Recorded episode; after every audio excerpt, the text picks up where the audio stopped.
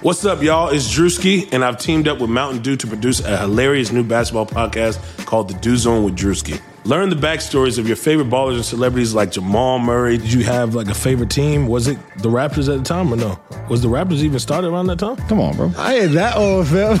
you talking like I'm 50. Taylor Rooks, A'ja Wilson, and many more. You won't want to miss this. Listen to The Dew Zone with Drewski on Apple Podcasts, Spotify, and wherever you listen to podcasts.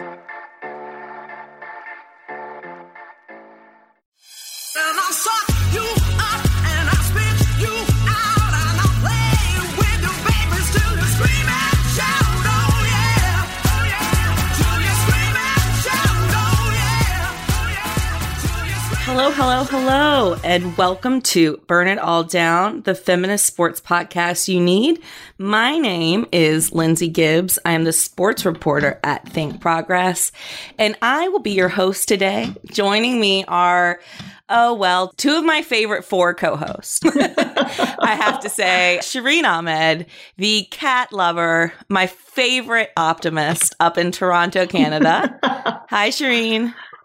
Good morning. And joining me from Pennsylvania is Miss On the Ball herself, the assistant professor of history and gender and sexuality studies at Penn State, Amira Rose Davis. Amira, how are you? Good. How are you? Good, good. You know, really on top of things apparently this morning. So that's great. It's Well, we- Game of Thrones Day. Sorry, that's my what's good. I'm, I ruined it. Keep going. Spoiler alert. Spoiler I can't contain my excitement. I know, and I am the loser who has literally never watched a single second Oh of Game of Thrones. So I uh, am feeling very out of it today. But anyways, look, we have a really exciting show for you today. Whether or not you like Game of Thrones, you will enjoy this show. I promise. We are going to dive into white allyship in related to the Kyle Korver Players Tribune essay that went viral this week. We're also going to talk about marketing of female athletes in women's sports leagues. There's been some stuff in the National Women's Soccer League and the WNBA lately that have piqued our interest, and we want to kind of dive into and, and have a broader discussion about how do we do this properly? And we also have a very exciting interview. Our own Jessica Luther interviews Nancy Schwartzman, director of the film Roll Red Roll, a documentary about the 2012 sexual assault case in Steubenville, Ohio. So uh, definitely stay tuned for that. But first of all, uh, Shireen, I have a question for you. yes, Lindsay. What happened to Toronto yesterday in the playoffs?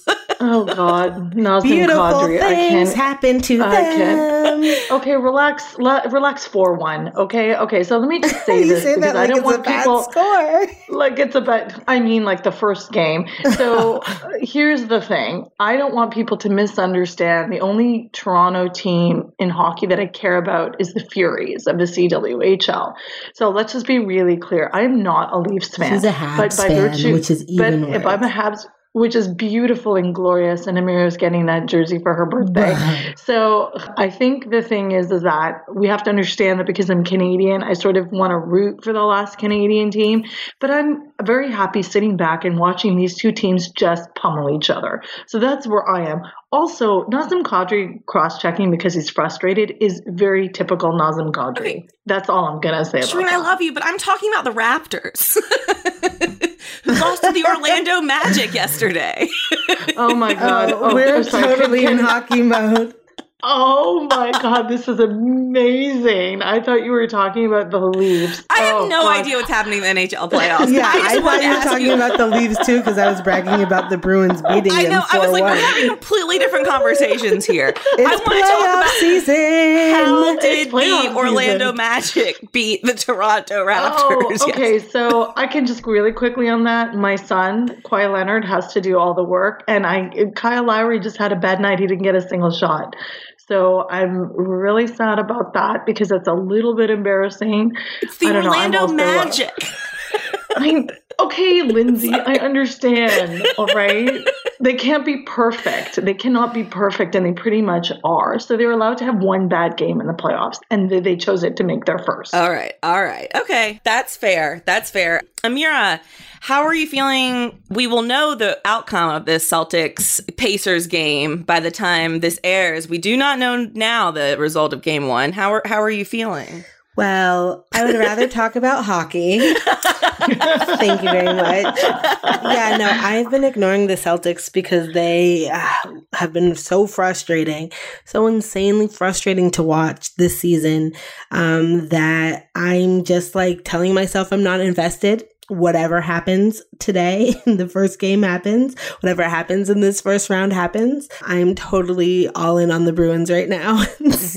Well, I know how well it usually works out for you to be Zen, so I'm I know. excited. I'm trying. I'm trying. This time of year is, you know, it's this time of year where like play like I love when we get both playoffs cuz uh NHL playoffs are like the best. They're so intense. And and NBA playoffs are, you know, full of fun and drama. So it's a really fun time of year. But I have to be honest, y'all, you know, coming off a World Series win and a Super Bowl win, everything else is just like cherry on top at this point. So it helps a little bit with my zen. that didn't help me with I my appreciate Zen. that. I no, I appreciate Amira's, you know, coming off a World Series win. I get that. I'm also just waiting to see what I'm not going to speak too quick about the Leafs winning the series because like I'm not emotionally invested. I'm emotionally invested in the Bruins losing, yes. But I think that in terms of basketball, it's a bit early, especially since my team choked last night and when we had a bit of the lead. So I don't know. I don't want to draw too attention to the negativity around the Raptors because Kawhi needs really, really solid energy. and you're and you're all about positivity, important. Shireen, so that makes uh, sense. I am like. I also want to mention that Serge Ibaka did release "What's for Dinner," his like show that he brings people to his home and cooks for them, which is literally my dream to be on. And I've, you know, I know I love you, Tim Duncan, and I always will, but I've kind of focused a little bit of my energy of reaching out to Serge Ibaka now because I need to be on that show. I show. think we should definitely start a burn it all down campaign. I would love to see Yeah, Shireen so. on that. And well, I do have to say, we do have to say that the Spurs did win last night. So while we were sleeping, or while I was sleeping at least, the game starts at 10:30 p.m. Eastern, which is a crime. In my opinion. Anyways, all right, we'll keep you posted. We got we'll have to check in next week and see how our Boston and Toronto co-hosts are doing. For now, let's get this episode started. All right, this week in the Players Tribune, NBA player Kyle Korver wrote an essay that, that went pretty viral about his white privilege. Shireen, you want to get us started here? Thanks so much, Lynn. So, if you hadn't seen it, Utah Jazz player Kyle Korver actually wrote a beautiful piece, as Lindsay said, in the Players Tribune. Now, I had a lot of feelings about this, and I, we're going to sort of talk about it, and I'm really glad as well that Amir is here so we can sort of have this conversation from different perspectives. And the thing that I wanted to say was I just wanted to start with a quote from his piece.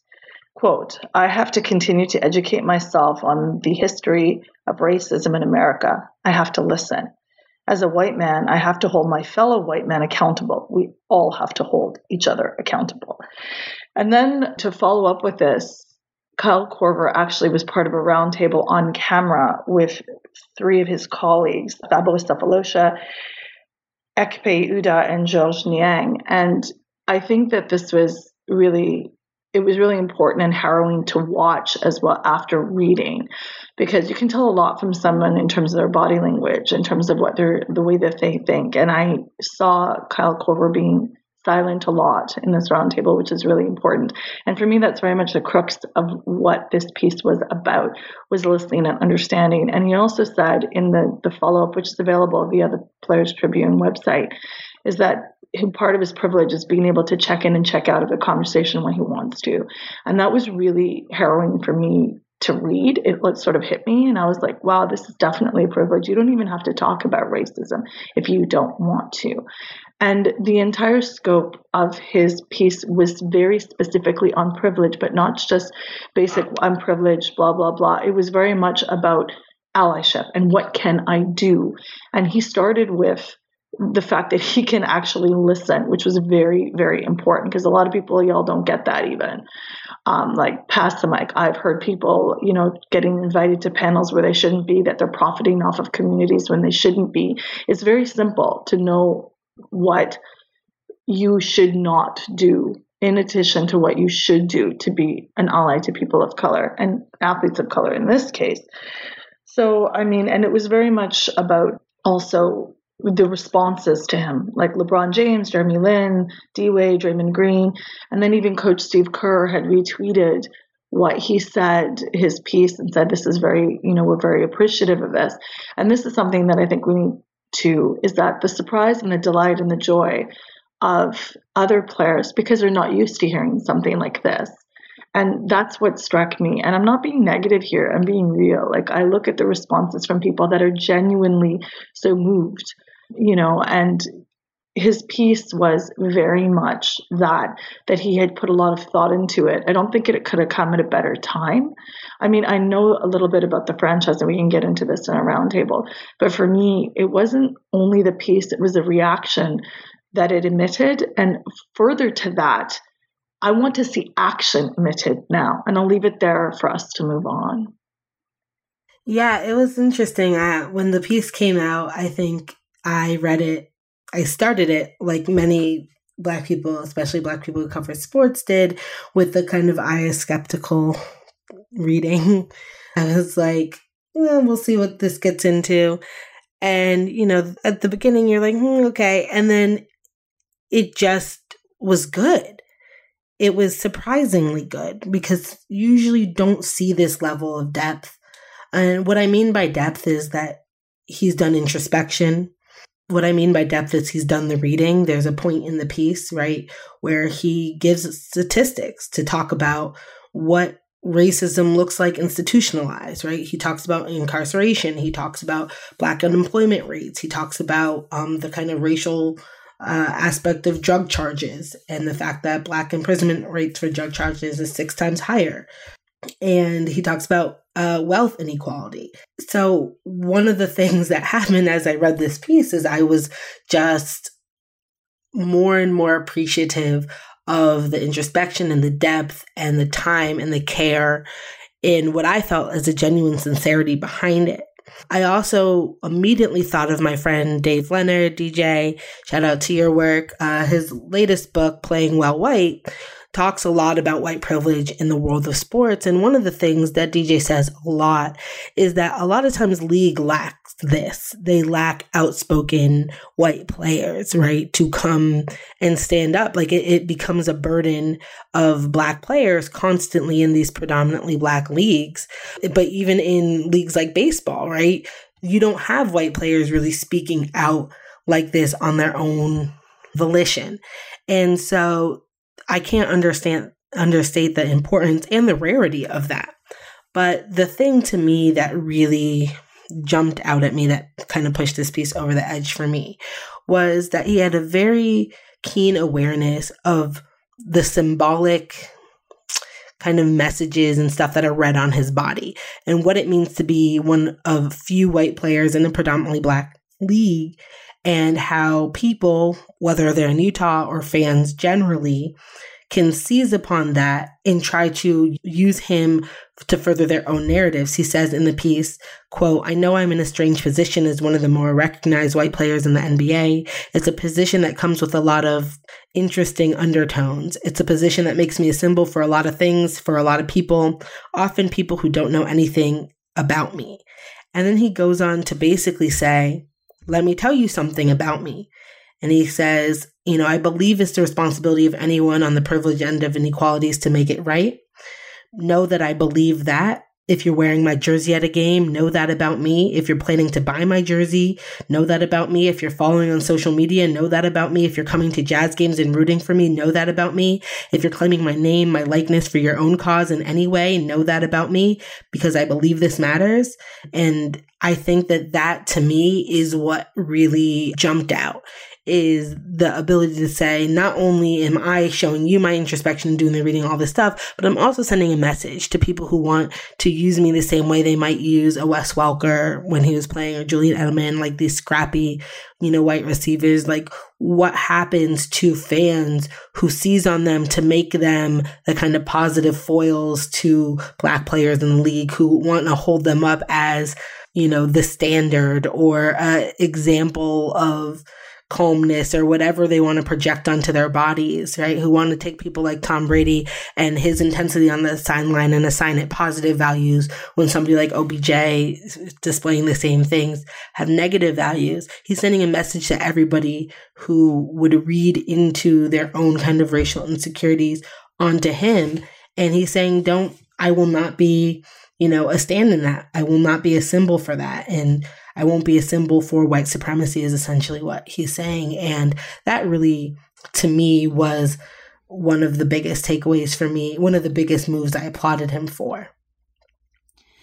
I completely agree. That that stuck out to me and it was later in the essay and it was like you said Amir one of those moments where it just kind of took the entire piece to the next level, right? Like it, throughout the piece, it almost kept building on his own introspection. And that's something that was, you just don't see that often. I think it's, it's tough because it's a fine line between speaking up and amplifying other voices and being an ally that is behind the cause versus being an ally who is uh, taking up space, right? And drowning out others and doing, taking accolades that really aren't for you. And I think that that's, it's a fine line. I think Kyle Korver deserved a lot of the praise that he got uh, this week for the piece because it was a good piece, but I also think that it's just frustrating that his voice on this will carry so much farther than other voices. At the same time, it is a reality. So if he's not using his voice, then that is almost, I mean, that's complicity, right? Silence in this age is complicity.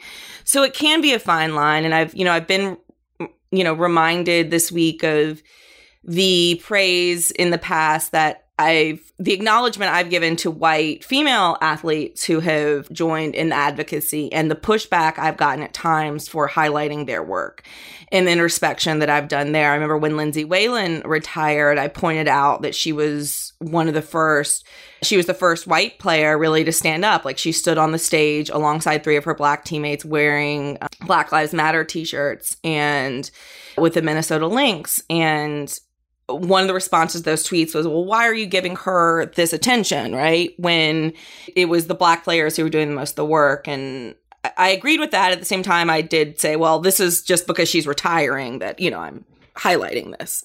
But you know, I think it's it's a really fine line and I'm definitely, you know, defer to you guys on where where that line can could be. I know Shireen, you want to talk about like how do we push this forward?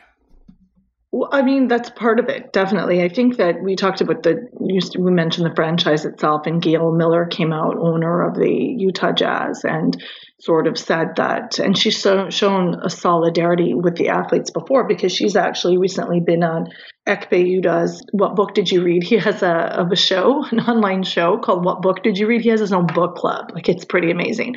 So she was actually on his show talking about her book, and it was really interesting because he didn't introduce her as the owner of the Utah Jazz. He just interviewed her as an author. So it was this a really cute moment. So, anyways, she had come out and said what kind of culture she wants, and she doesn't think it's a racist culture, and they're going to work towards. She said this as an owner, and I've never seen this before. Like, I'm still coming back and reeling from like shady owners in the past that use the N word all over the place. So, this is an NBA owner who is coming out and talking about this, the conversations that they're having in their locker room. And you can tell that Kyle Korver and other players are listening, especially when he says the idea of like what to do. And he says, as in, and I quote in his piece, you would think that if people say, I don't see color or don't say anything, that would help, but in fact, it's the opposite. And he's right. Silence becomes compli- complicity. And he touched on that. I know so many people, white people, who are just like, if I don't say anything, if I don't, you know, if I don't say those racist things, I'm good. No, you're not good because we're not that that bar is too low. And this is something that really I was reflecting on that he was saying. And just to jump from that to my friend Morgan Campbell of the Toronto Star wrote a piece, and he was inspired sort of by what Bomani Jones said on his show that said, oh, you know, all these people retweeting it are they going to actually just retweet it or are they actually going to try and live some of the stuff that Korver said? And for me, that is key. This is something that I want to emphasize. It's great that you retweeted it. It's great that you shouted him out because, you know, I've learned from this show to give people chances to move forward and have their their journey. And I, I really have learned on this show from you guys, particularly you and Mary, you talked about it, someone's journey, to give him that. I'm not give out for giving out unnecessary cookies, but this guy deserves a biscuit for sure. But what I what I'm saying is that there needs to be more. It's not good enough because I felt when I read this and when I watched that interview, this man was sincere about what he was saying and he understands that retweeting him is not enough. There's more that is required. And he has an expectation of people now and wants to hold them accountable. And this is what I was going to say. What the fuck is next? Y'all, what is next? Do it. And I'm talking to white people. What are you going to do now? You can't just read this and be like, this was great. I moved. We need to change. You need to be the change. You need to facilitate the change. Yeah, I think that, you know, points that both you are making about a how generally the bar is very low, you can basically step over it. And, you know, Lindsay's point about disproportionate fanfare, I think is really valid. And to just, for my ending thoughts, you know, about action, it reminds me generally when we have conversations in this country about race or relations, whatever, I feel like we have them in a very our direction is is misshapen. A lot of times we get internal discussions that is, you know, let's help inner cities, let's help black people, whatever, da da da. And it reminds me of Stokely Carmichael and a long history of people saying, no, like don't that's not the work that needs to be done. Like go talk to other white people. Right. There's a great quote Stokely Carmichael has when he's talking about students coming from northern universities down to Mississippi to help solve racism. And he's saying, don't come to Mississippi to try to solve our problems. Like, go to Berkeley, solve your problems there, right? Like, that's like we're not we're not the ones with the issues. Like y'all have to go talk to each other, to other players in the league, to family members, whatever. And it's hard conversations for sure.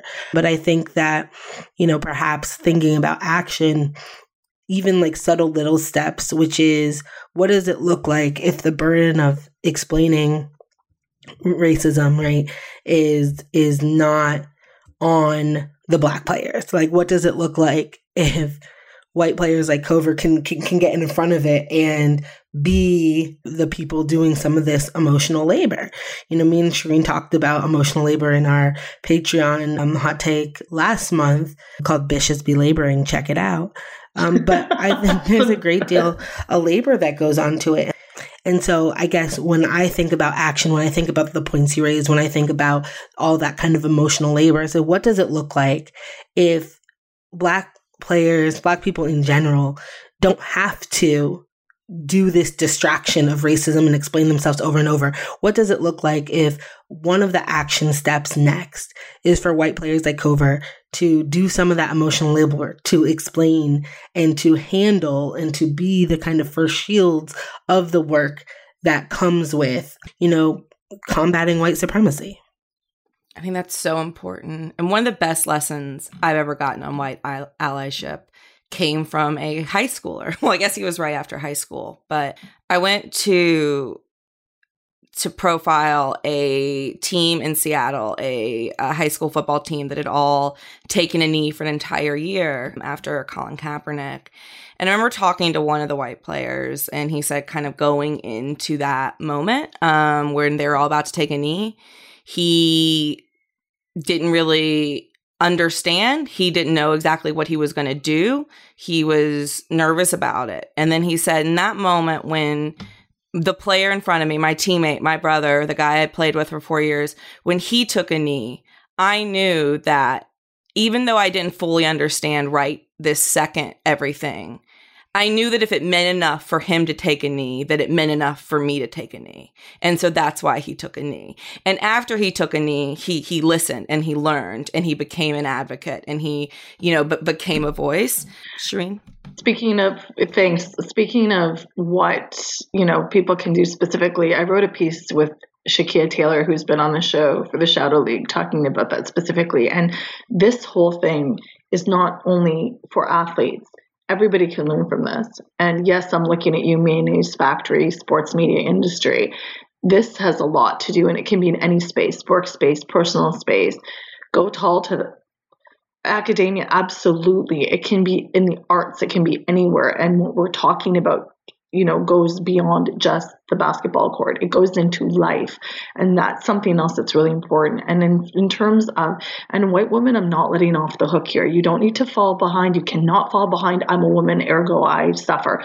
We all suffer. Women of color suffer doubly and triply if you know they come from you know queer backgrounds because there's those layers. You have to understand that. And if one of the most important things I've ever written is this piece with Shakeia because it literally is like it doesn't take much for you to look outside yourself. That's where it has to start. And there's this great, great quote by Toni Morrison uh, that I think of often. And it says, quote, the function, the very serious function of racism is distraction.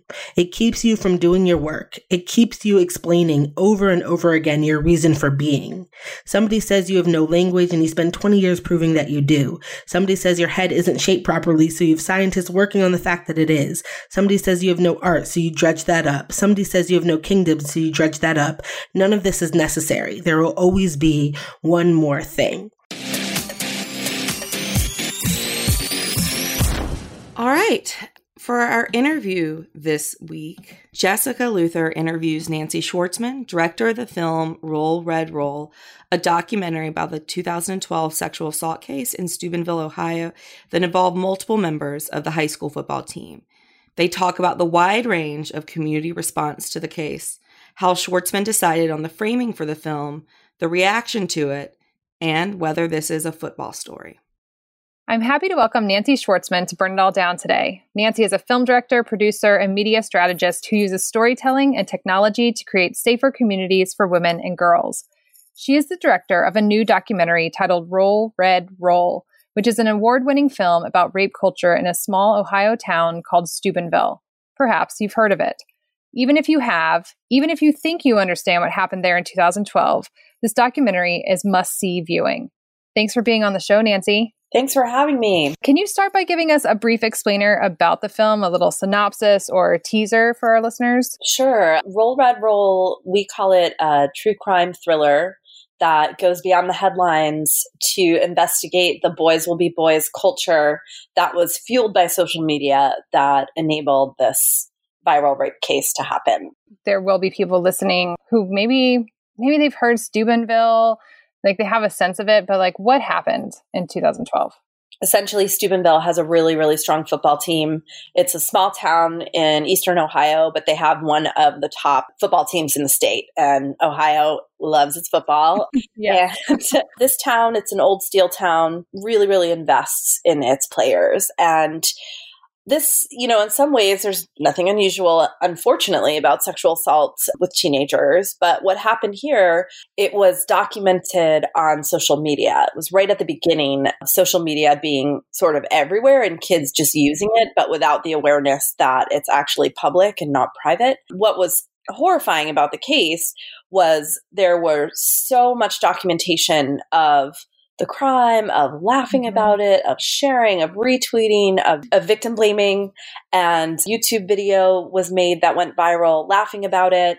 So, what the story enabled me to do as a filmmaker was really look at the behavior of perpetrators, bystanders, and witnesses because it was all documented live on social media. The other piece that's amazing is there were all these factors that enabled this story to break wide open and go viral. Mm-hmm. There was a amateur crime blogger, Alexandria Goddard, who happens to be sort of an expert in social media. So she read that two football players had been arrested, and her first thought was like, she knows Steubenville. She used to live there. Her first thought was, oh man, if they got arrested, it must be bad because Mm. it had been such a culture where kids, especially the football team, could get away with anything. So she went to the roster, the high school roster's website, and pulled up all the names of the players and started tracking their social media. And what she saw there was horrifying. It was just so blatant, so public, and she archived and captured it all. And then later, as you know, social media posts were disappearing, she had kept them.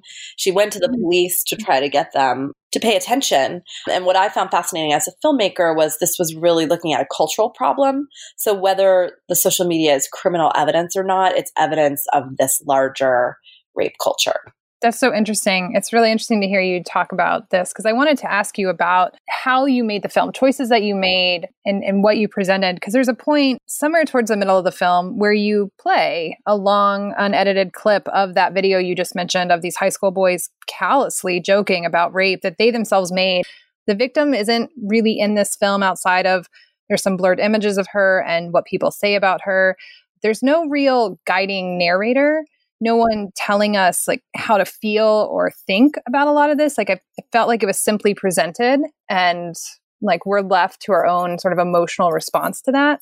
How did you decide how you wanted to tell the story? Yeah, I mean, there were so many elements to use. Like the other thing that happened in the middle of the story was the hacking group Anonymous got involved and decided to blow it wide open. They took that YouTube video and pushed it to media channels and to their own 2 million plus followers and really created this viral sensation with that video and and what you're just describing the laughing you know it's horrifying but it's not explicit and it had it been actual documentation of the crime right had it been that the assault was happening in the room which it absolutely was not there there's no way that clip could have played on CNN. There's no way that it could have played on every media outlet. But because it was the laughter and it was so shocking, and we can even see, you know, Dr. Ford in her testimony against Kavanaugh talking about how she'll never forget the laughter. That's a really good point. Yeah. Back to the filmmaking points, we had these elements that were public information.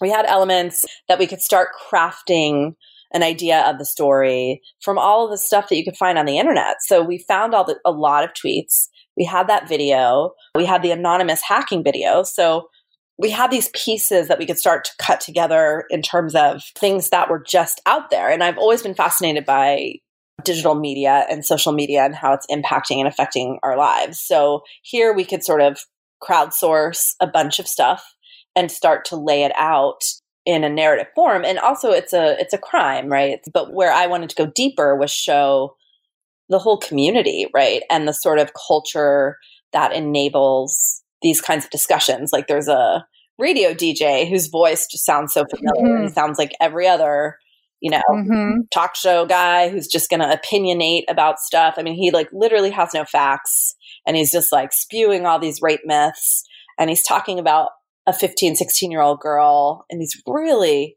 horrible ways. And when you listen to it in the context of the film, it's like bristling, right? Because you're like, It was very jarring. yeah. You know, I knew though, when we're talking, you know, kind of standard timeline, when I heard that laughter and when I, I had that YouTube video, I knew I wanted to start the film that way. And I wanted you to hear that laughter over these really innocuous suburban houses. We think rape happens in back alleys and quote unquote bad guys are the ones who do it. These were all like middle class, primarily white kids who every parent would stand up and say, Oh, my kid's a good kid. No, my kid's a good kid and he gets good grades and he's, you know, and it's like, here it is, these little suburban houses on a quiet street. And this is what was going on. I mean, it's very powerful. I wanted to ask because there, again, there's no real narration to the film, right? So you just Mhm. present us with a lot of stuff. And like, so at one point, it's clear that you went to Steubenville with a camera and a crew, I assume, and you're just going in, it looks like, local businesses to just ask people about the case. There's a former football player who's working, Yeah. I can't remember, a deli, something like that, right? And you're like interviewing him while he's working. What was the reaction to you showing up in Steubenville to do this documentary? Yeah, I mean, I, I love that you can see that there's no narrator. And also, what was really important for us and for me throughout is that there's no experts. Right. Everybody is an expert of their own experience. Yeah. I just wanted to show up and give people the opportunity to speak in a way that was true for them as they tried to figure out what they thought happened and how they're parsing out this huge dialogue about rape.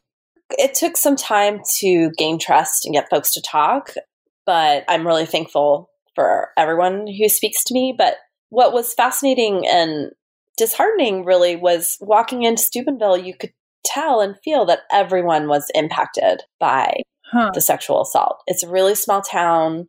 It rippled out. It sort of divided the town. People who wanted to speak out felt like they couldn't because they would be disrupting the power structures in the town. People who have very little gender analysis were having to grapple with rape and rape culture. And like, I just brought wanting to understand and understand more broadly how the crime affected everyone that I spoke to. Do you think this is a football story? Huh. Do I think it's a football story. I mean, yesterday, so I'm in Cleveland right now. Um, people are asking me if I think it's a football problem. Okay, I get that question a lot, but I I just as I was watching, I was like, there isn't a ton of football No. in this. Like there is like the coach is interviewed by the cops. hmm They're definitely football players. So I I just had a moment as I was watching where I thought, huh, I always think of this as a football story because this is how I came to it. Uh huh. But, you know, but I was like, is this a football story? I don't think so. I don't think it's a football story per se.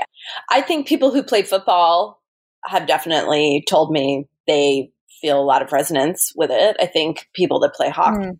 I think it's it can work on any team where the team or the group has a lot of power and prestige. And I guess then why did you title it Roll Red Roll? Is that that's what they cheer at the football games, correct? Yeah. Is that right? Yeah. Okay. hmm A couple reasons. I mean, the website that was hacked into by Anonymous is rollredroll.com. Ah, that's right. That's right. Okay. and you know it has a galloping horse wingding at the bottom the aesthetics of the site but also roll red roll is what anonymous used to hack into the website as the password when they went into Oh wow. so it's not even really hacking if you're just using the name of the website and that's the password the domain host chose so there's just a lot of sort of reasons for that Wow. What has the reaction to the film been since it premiered?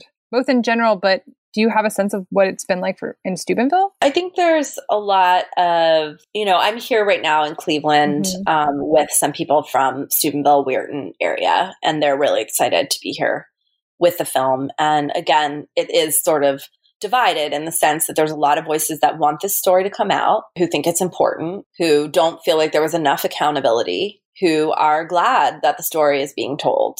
Then there are folks who are really concerned that it's unfair. I mean, the thing that I find most ridiculous about the sort of negative response, sight unseen of the film, is a bunch of people that haven't seen it saying it's lies. So our film's going to kick off the PBS's POV season. It's also going to be on the Oh, BBC. Congratulations. Thank you. Right. So it's on probably, you know, the highest level public television in the world, PBS and BBC, who do extensive fact checking and vetting. I mean, we've done just extensive fact checking. I've worked with like top investigative journalists who were part of this story. Mhm. You know, we are going to obviously be on PBS in June, and I've made it clear if folks want us to bring the film to town, we can, but I don't want to impose it on town if they don't want it. So I think there's trepidation and concern, but I also think there's curiosity and hope. I mean, I wanted to make this film so that nobody, especially in town, walked out of it and said it's no big deal.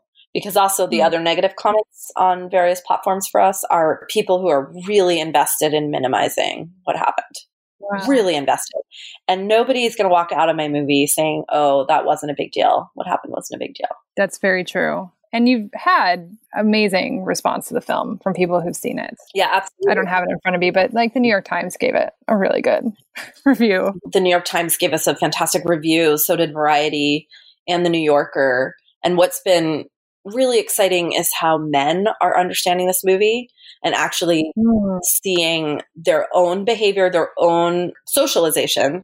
You know, and we did really design this film so that men and boys would stay in their seats and would be gripped by the timeline and gripped by the story and the visceral energy of it would be in their language because they're the ones who need to see this movie because this is behavior that while you know women participate in this culture as well like this is really about a team. This is really about boys talking among themselves these male to male alliances this kind of language this sort of casual way of talking about rape and abuse. So it's been incredible to see how male critics are just like totally getting it completely completely understanding what we were trying to do and having visceral responses to it Just mentioned that it'll be on PBS and, and BBC, but is there some other way that our listeners can see the film at this point? We're opening in Los Angeles. We'll be opening in a couple more cities and movie theaters across the country. We're also doing a grassroots initiative for Sexual Assault Awareness Month, which is this month, April, where you can go to our site, rollredrollfilm.com, and book a screening in your community. You know, have a conversation, do it in your any kind of group or school that you have or house party, whatever you want. And then we get to PBS June 17th. And then oh, probably a month or two from there, they'll be wider released digitally. But we will be 100% accessible to everyone who wants to see it June 17th. Thank you so much for being on Burn It All Down, Nancy, and for putting a spotlight on this particular topic, which you know is one that is close to my heart. Absolutely. Thanks for having me, Jess. All right, to finish up today's discussions, we want to talk a little bit about the marketing of female athletes. Amira, you want to get us started here? Yeah, I do. So I think that when we talk about marketing female athletes, we generally know that it's kind of a uphill battle. I think that what I want to, how I want to set this up, however, is drawing a line between what it looks like to be a female athlete in international competition versus like in national leagues we have in this country. And the reason why I want to draw that line is because both historically and now, one of the things that we see is women who are competing against other countries, whether it's in the Olympics or if, you know, Serena's playing at Wimbledon or, you know, whatever it is in the World Cup. There's a way in which they can get eyeball, eyeballs on their matches. They can get eyeballs on their game. They can get support. We've seen from 99, they can fill the Rose Bowl. And part of the reason, and I see this historically too, you see it with Althea, you see it with Wilma Rudolph, you see it historically in the Pan American Games, you see it in international competitions. And the reason why, you know, I think that happens is because rooting for your country is actually this kind of like masculinist expression. You're rah-rahing the United States. And so within that space, you actually have a window of women who have been able to participate and get shine, get endorsement deals. And as we know, endorsement deals are, you know, a really big thing for women athletes, given the fact that their salary are so low or amateurism rules, you know, prevent them from cashing in. And so I think that one of the things that happens, however, one of the tricky things that we've seen, despite the success of the national women's soccer team, despite, you know, the success of a lot of our international competitors, when it comes to professional sports within the United States in particular, and Shireen, we can speak to Canada as well, the national leagues really, really struggle. And so we're right here at the dawn of both the new season for the WNBA as well as the NWSL. Um, and we've seen yet another effort of rebranding um, for both of those leagues. So the WNBA released a new logo, they released their new cool video. I really do like their videos. It's a really great video. it is really compelling. And, you know, coming off the heels of their draft and the NWSL, I don't know if you know that it started because there's been very, very, very little fanfare. You might remember that they broke ties with A&E when they did that kind of like, we'll put women's soccer on Lifetime because women watch Lifetime thing. So yeah, that didn't work. And they broke with A&E and they tried to spin it as good thing. And then they kind of have heartedly announced that Yahoo was now the streaming partner, which I actually think if they put support behind it, streaming numbers we've seen across, you know, multiple sports have actually allowed ratings to improve for women's sports. But you wouldn't know that it's there, right? So the, the season's starting and it's very, very, very under the radar. So, you know, when I'm thinking of you know, the struggles of national teams and what it takes to sell and market sports when they're outside, particularly of this kind of global competition, when they're outside rooting for the country. What does it look like to sustain national teams? And, you know, we in Shireen, I would love to get your input here on Canada, especially on the wake of the CWHL folding. You know, what what does it look like to market women athletes nationally and sustain these institutions when we've seen years and years of misstep or actually leagues failing and whatnot. Um, it just seems like the people who are supposed to give a damn about it and, and come up with good marketing plans, you know, just what is happening? And so I don't know. Shireen, talk to us about Canada. Well, Canada, we don't have a WNBA team. I mean, I really wish we would, but we don't. And in terms of marketing here, we don't even have a professional women's soccer team. Like a lot, the best of the Canadian players go to the NWSL. You know, as you know, co-prime minister Christine Sinclair is in Portland, but this is part of the problem. There's no there's nothing that women can rely on financially here. And one of the only professional women's leagues of Canadian women athletes and athletes from all over folded, the CWHL. So I can talk about how crappy it is up here. And I mean, I know that in terms of marketing them, we're not just talking sponsorship, we're talking about even amplifying. The athletes themselves had to do so much work. And in my interview with Liz Knox about the CW, we talked about this how women had to go above and beyond just being athletes and do their own advocacy, do their own marketing. They were out there at like kids' birthday parties. Like they're just having to do everything. And this is, you know, it's so reminiscent of everything Amira was talking about. And I think it's something that takes time. And, you know, Courtney Szto, who's also been on the show before, has talked about this that in the wake of the CDub is just that you have to invest to make money. And there's not that investment in these teams as there ought to be. I want to see, you know, like a perfect model of the WNBA. It's a league that I look to. The NWSL, I mean, they still don't have a commissioner, so I'm sort of like, eh, what's going on there? But like, just the stability within those leagues, and then we can talk about the marketing. Like, I just still want stable leagues. Like, is that too much to ask? Totally. So, Linz, you just did an awesome hot take on WNBA draft. And so I really wanted to ask you they have a new logo with a bun and they have a new video. You know, last year we had, you know, hashtag watch me work, or was that two years ago? Maybe it was last year. And so are you buying it? Like, is this, is this revamp going to work? Is it, it, what are your thoughts? Yeah, it's so tough. The WNBA draft gave me a lot to think about. First of all, I think the logo is fine. I don't have that strong of opinions on it either way. I think usually logos grow on you. It wasn't offensive, which I always think is like the first sign, right? Like there wasn't anything that was like, oh, this is accidentally a Nazi sign or something, you know? So like, you know, like we said, bar on the ground. But I think it's so interesting with the WNBA because look, what you have is a lot. uh, First of all, you have a sport that is coded masculine, right? That just kind of society is coded masculine. And then you have on top of that, it's has a it's predominantly black and it has a lot of gay women in it, right? So it's nobody really gets a marketing degree in how to promote black gay women, right? Like that's not something that like society is used to seeing.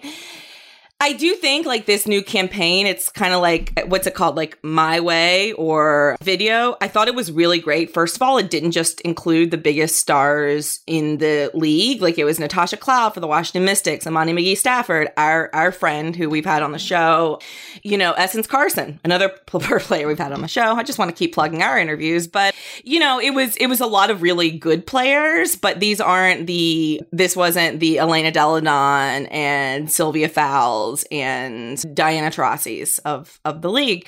And it really kind of focused on their individuality and their kind of spirits and their uniqueness, which I thought was just like a really great way to do it. I think women's teams and women's leagues and women athletes in general are often stuck as inspiration porn, as I like to call it, right? And as much as I do find all these women inspirational, and as much as I do, I was at the NWSL opener last night, and of course, almost teared up watching all the little girls watching the players, right? Like I, I that moves me every time. But at the same time, like these are well-rounded athletes, and you, there has to be space for them to be like, you know, well-rounded people that are not perfect, that are not just bulletin board inspo material. And, you know, I think it's are we a cause or are we a business? Are we Madonnas? Are we whores? You know, women's sports get We're caught. boss ladies. We're boss ladies. And so this is one of the things, if you listen to the hot take, you heard Natalie Weiner discussing this, which it was hysterical. But you know, the, the WNBA had this this setup for photo shoots where it was these you know, women who were being drafted all sitting behind like a desk with the nameplate boss lady. And I just didn't get it. I was like, what is this? I guess it's not the worst idea, but it, what are we going for here? And, and I guess we're trying to kind of play to the Facebook boss lady kind of crew that we all see on our feeds. And I don't know. That was tough. What did you think about that, Amira, the boss lady stuff? Yeah, I mean, I think it's a. I think you hit the nail on the head when you said like people don't know how to market, they don't get degrees in this, right? Like I think that it shows you that as many steps forward as many of these leagues take, sometimes they fall into old tropes, which is like how do we present femininity, right? And understanding femininity to be somehow antithetical to sport. So you have to like really we like glomp femininity on in ways that are legible because you know, it's like before the Olympics when they included boxing for the first time and they were like, but wait, women boxers have to wear skirts or else how will we know that they're women, right? And so I think that it really shows you this dance that happens between what we think is marketable and what sells versus being true to the league itself and you know and there's there's women in the league who certainly love to glam up and that's you know definitely definitely you know one representation there's women who don't. So how do you create a product that leaves room first and leaves space for all of these ranges of expression. And we've seen a lot of this with the WTA over the years in their marketing plans. A few years ago, they had like this marketing plan that involved like glamming up all of these WTA players to like the point where you couldn't Oh, even God, that recognize commercial them. and it was something like strong is beautiful or something. I don't know what it was. um, Is that, might have it comes actually with a commercial where they're like hitting balls so slow. One of my students Yeah. showed this in a class and did an analysis of it. It's so uncomfortable to watch. Like it, they're hitting balls slowly, completely glammed up. When I say slowly, I mean like it's so. We'll It's drop literally it in, in slow motion, It's yeah. the it's the most uncomfortable thing. Yeah, Um, and it was just this weird thing because if you are a woman, like I get it, I like to dress up too, and I find that there's power in seeing a woman that can do both, right? But if that's not naturally who you are, like that shouldn't be the that's not the only way to show power, right? Is to like be a tomboy on the court and like a lady, you know, like a, a But why why do we have to like sort of subscribe to anything? Why can't this is getting back to what you said? We can just be women should just be who they are. Like as opposed to let's compartmentalize and you have to have fake eyelashes. Not everybody wants to be Sydney Leroux. Some people want to be someone who doesn't wear makeup. Like all the power to Sydney Leroux because she definitely empowered a lot of women. And I think back to Louisa Nécib, also the French national team, who did that. Like you wouldn't say that I'm just going to be a tomboy or I'm just going to be this. Just be who you are. There needs to be spaces for marketing people to understand that. Let it was that such a difficult concept.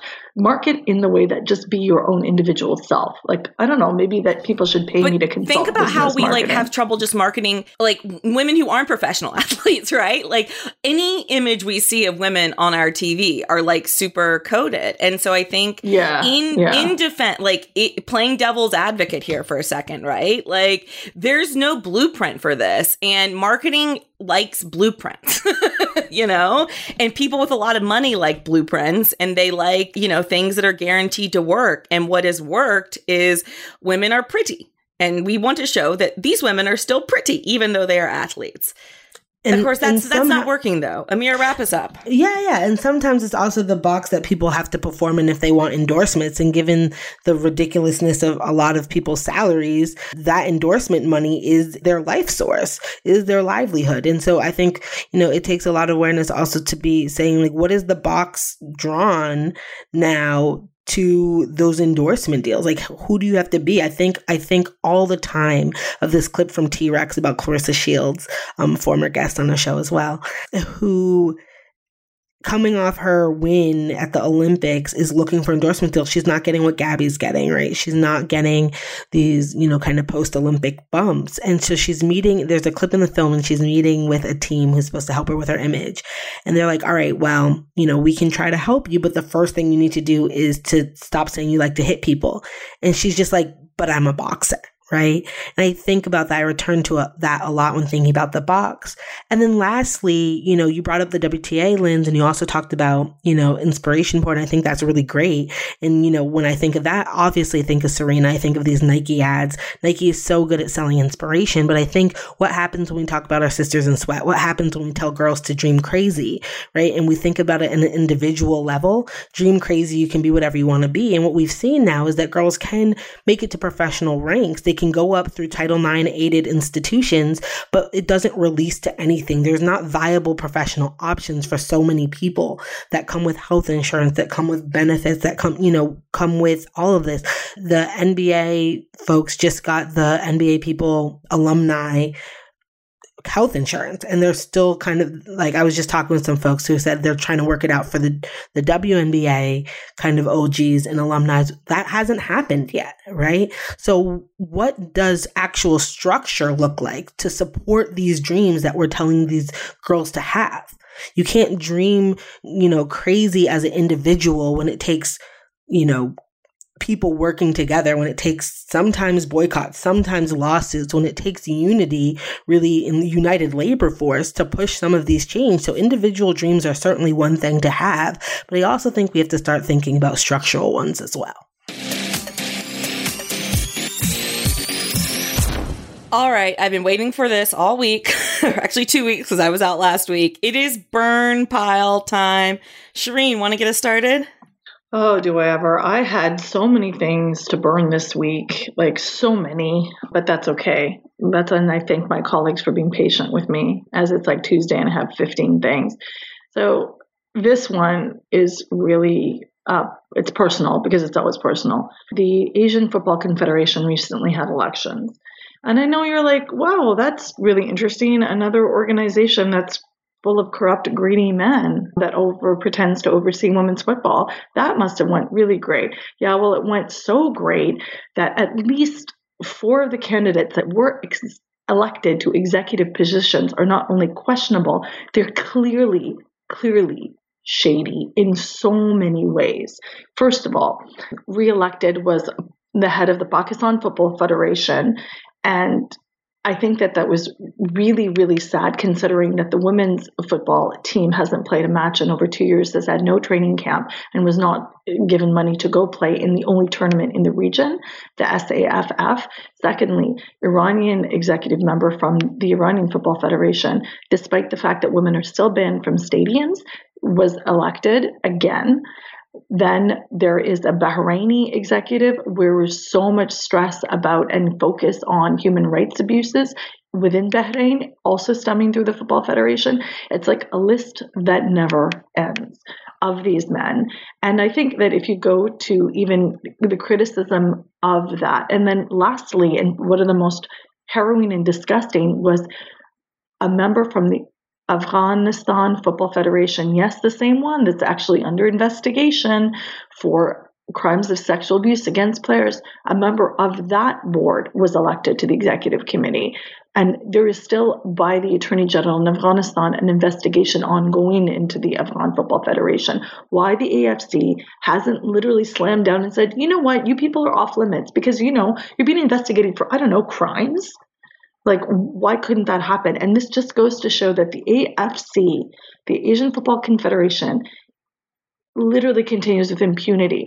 Their members and the leaders of other national federations are not held accountable for anything. You've got women who don't play, women who don't have access to stadiums, women who are survivors of abuse, but it doesn't matter. I want to burn that metaphorically. The AFC continues to disappoint repeatedly, and it's not good enough. And I don't expect anything from FIFA because, again, low bar. So I just want to burn it all. Burn. All right, I'm going to go quickly. I want to put Kim Mulkey on the burn pile. Congratulations, Kim and Baylor, for winning the national championship. Obviously, uh, we had a hot take on that. If you missed it, uh, you should go back and listen. But what I'm burning is the fact that she had said that if President Donald Trump invites Baylor to the White House, that she would go and be honored. That's her quote.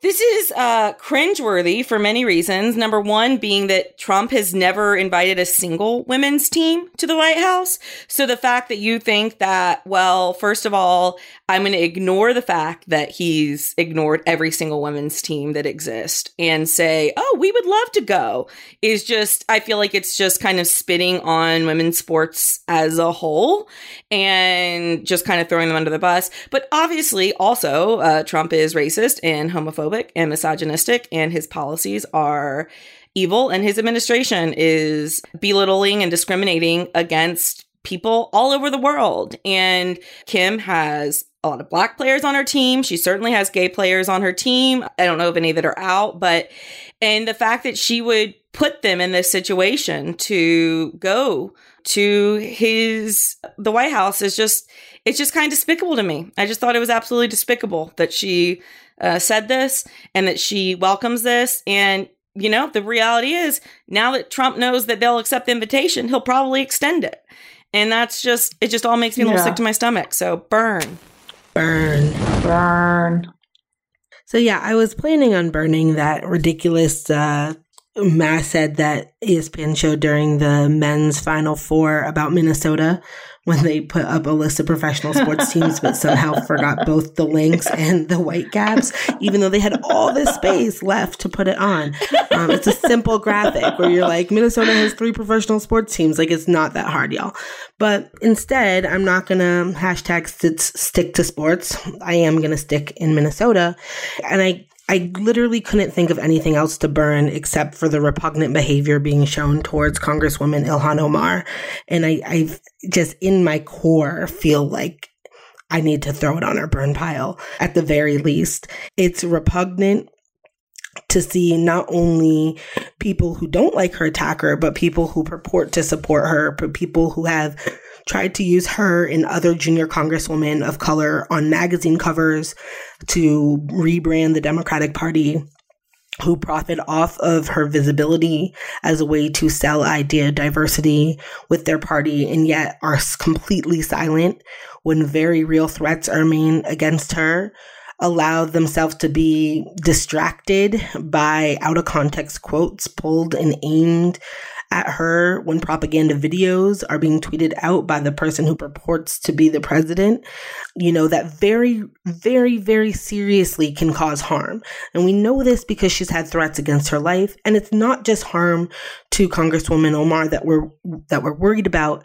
This sets a tone. It sets a tone that puts the lives of American Muslims, black women, many people across this country in danger. It riles people up and it plays on old and tired tropes. It plays on misogyny and racism and Islamophobia.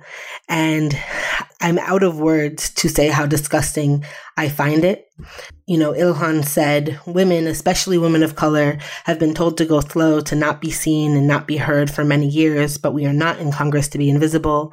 In the words of Congressman John Lewis, we are here to make good trouble. Well, Congresswoman Omar, I personally stand with you as you do that, and I will fight for your right to do your fucking job without people threatening your life and being absolutely awful. Uh, burn, just burn it down. Burn. Burn. All right, it is time now to lift up some badasses of the week. I want to start out by giving a shout out to Hungary's women's hockey team.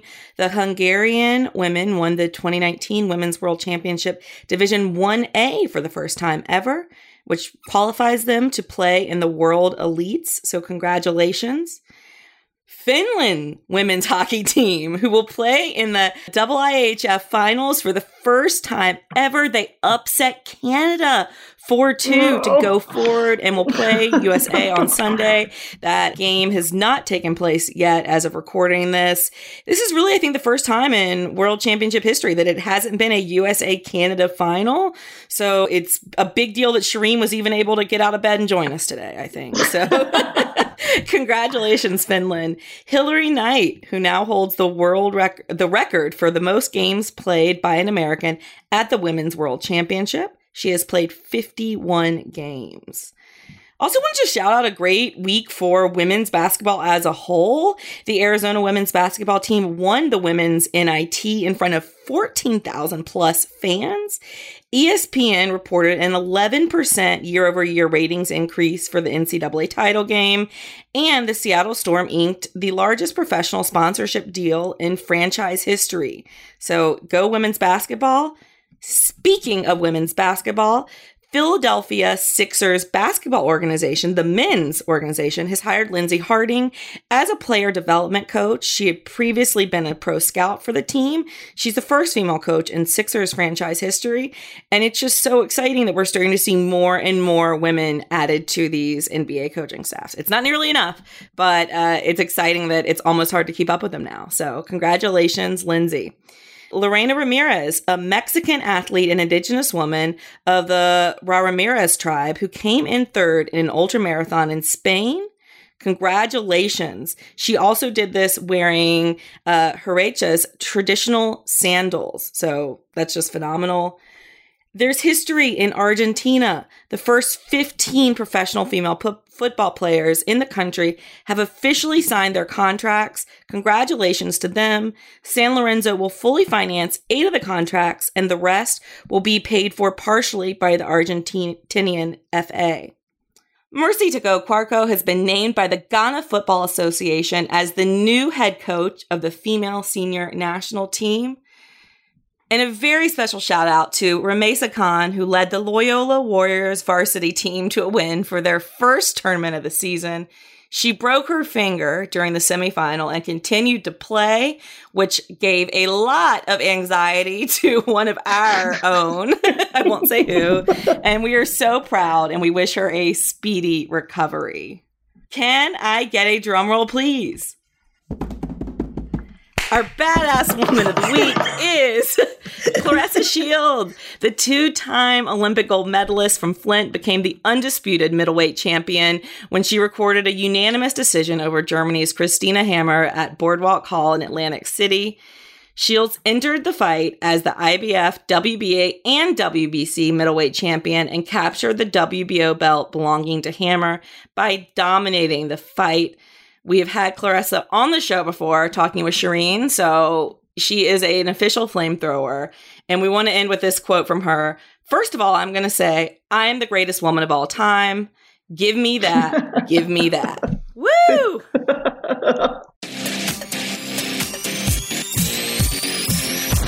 Okay, friends, what is good this week, Amira? Oh my gosh, guys, Game of Thrones. Game of Thrones.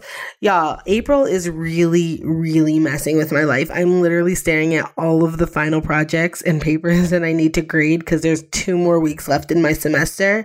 But Game of Thrones is back for its final season tonight. Also, Guava Island with Rihanna and Letitia Wright and Donald Glover is streaming for free on Amazon for like two days. It's a short film about imperialism and labor and exploitation and music and art and it's heartbreaking and beautiful and all of the things. Avengers Endgame is mere two weeks away. Killing Eve is back. On My Block Season 2 is back. All of the things are back for me to watch. I just want to sit and watch and play The Sims and not grade. So I am super excited to that. I have no idea how I'm going to get all my work done because like April has just become a month of like time to like, I don't know. I don't know. Winter is here. All right, Shireen?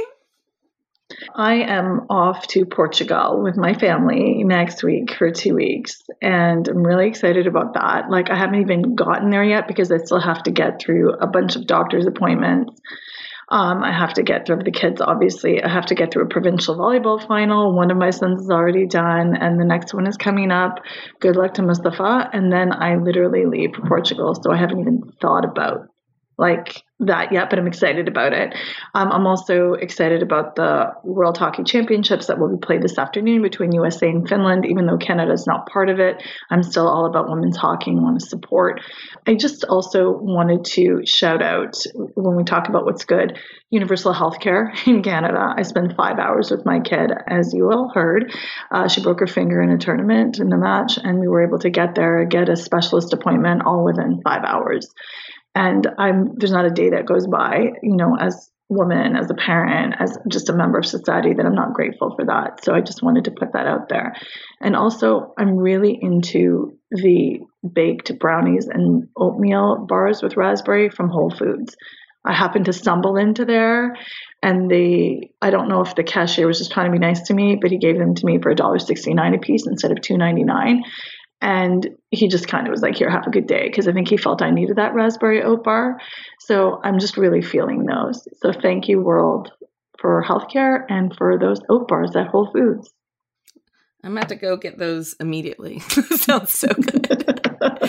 For me, I think it's been I fell while running on Wednesday, like splat onto the concrete, twisted my ankle, busted up my knee, but everything's fine. I couldn't walk at all on Thursday, but now it seems that it was just a sprain. So I am just really, that is what's good because I was definitely scared there for a minute. And so, yeah, I think that I'm excited. The weather's turning. I was at the National Women's Soccer League game between the Spirit and Sky Blue last night. And it was just such a gorgeous night. And it was so awesome to see some great soccer. And I feel like I've gotten through the winter now. Like now I really do feel like that. So that is what's good. Thank you all so much for joining us on episode 102 of Burn It All Down. We just love doing this every week so much. If you want to support us and make sure that we can keep doing this, because it is it takes a lot for us to do this every week. We really just encourage you to join our Patreon community, patreon.com slash burn it all down. It just just two dollars a month, five dollars a month helps us so much and make sure that we can grow to the next level where we can really hire a producer that will really help us find new audiences. Also, rate us and review us on iTunes or wherever you listen to this podcast. Um, you can follow us on our revamped website, burnitalldownpod.com. Go check that out. And thank you to our fabulous social media person extraordinaire, Shelby Weldon, who helped design that website and get it up and going. We're so excited. Um, also, find us on Facebook at Burn It All Down, on Twitter, Burn It Down Pod.